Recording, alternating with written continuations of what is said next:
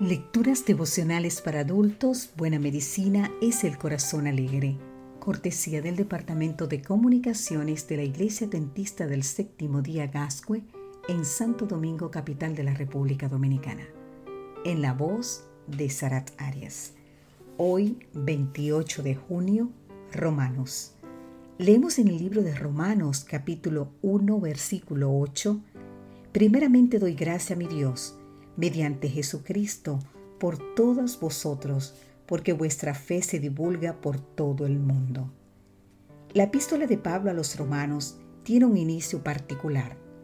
El apóstol comienza su mensaje lleno de gratitud hacia aquellos creyentes que vivían en Roma, y el motivo principal estaba centrado en que su fe se divulgaba por todo el mundo.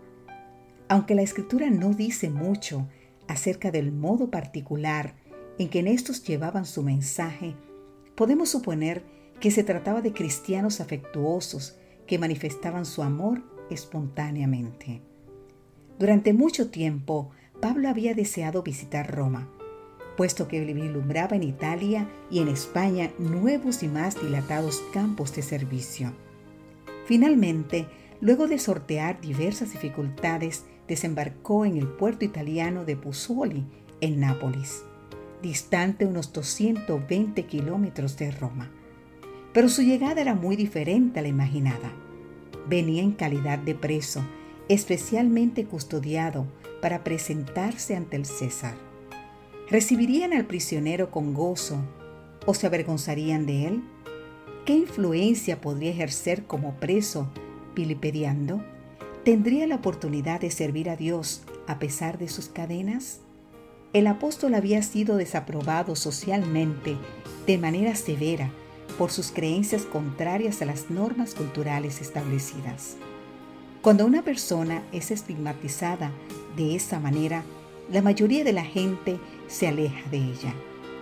En Busoli, Pablo fue acogido con tal afecto que lograron retener al prisionero durante una semana completa. Al seguir rumbo a la capital del imperio, mucho antes de llegar a Roma, a unos 60 kilómetros de la ciudad, los ansiosos romanos salieron a recibirlo. Esto llenó de gratitud el corazón del apóstol, animándolo para continuar con su servicio misionero.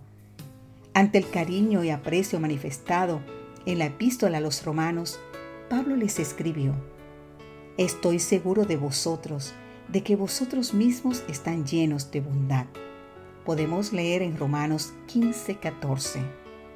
La manifestación de aprecio hacia una persona estigmatizada o humillada es una muestra de amor compasivo que puede ser reconocida en lenguaje universal.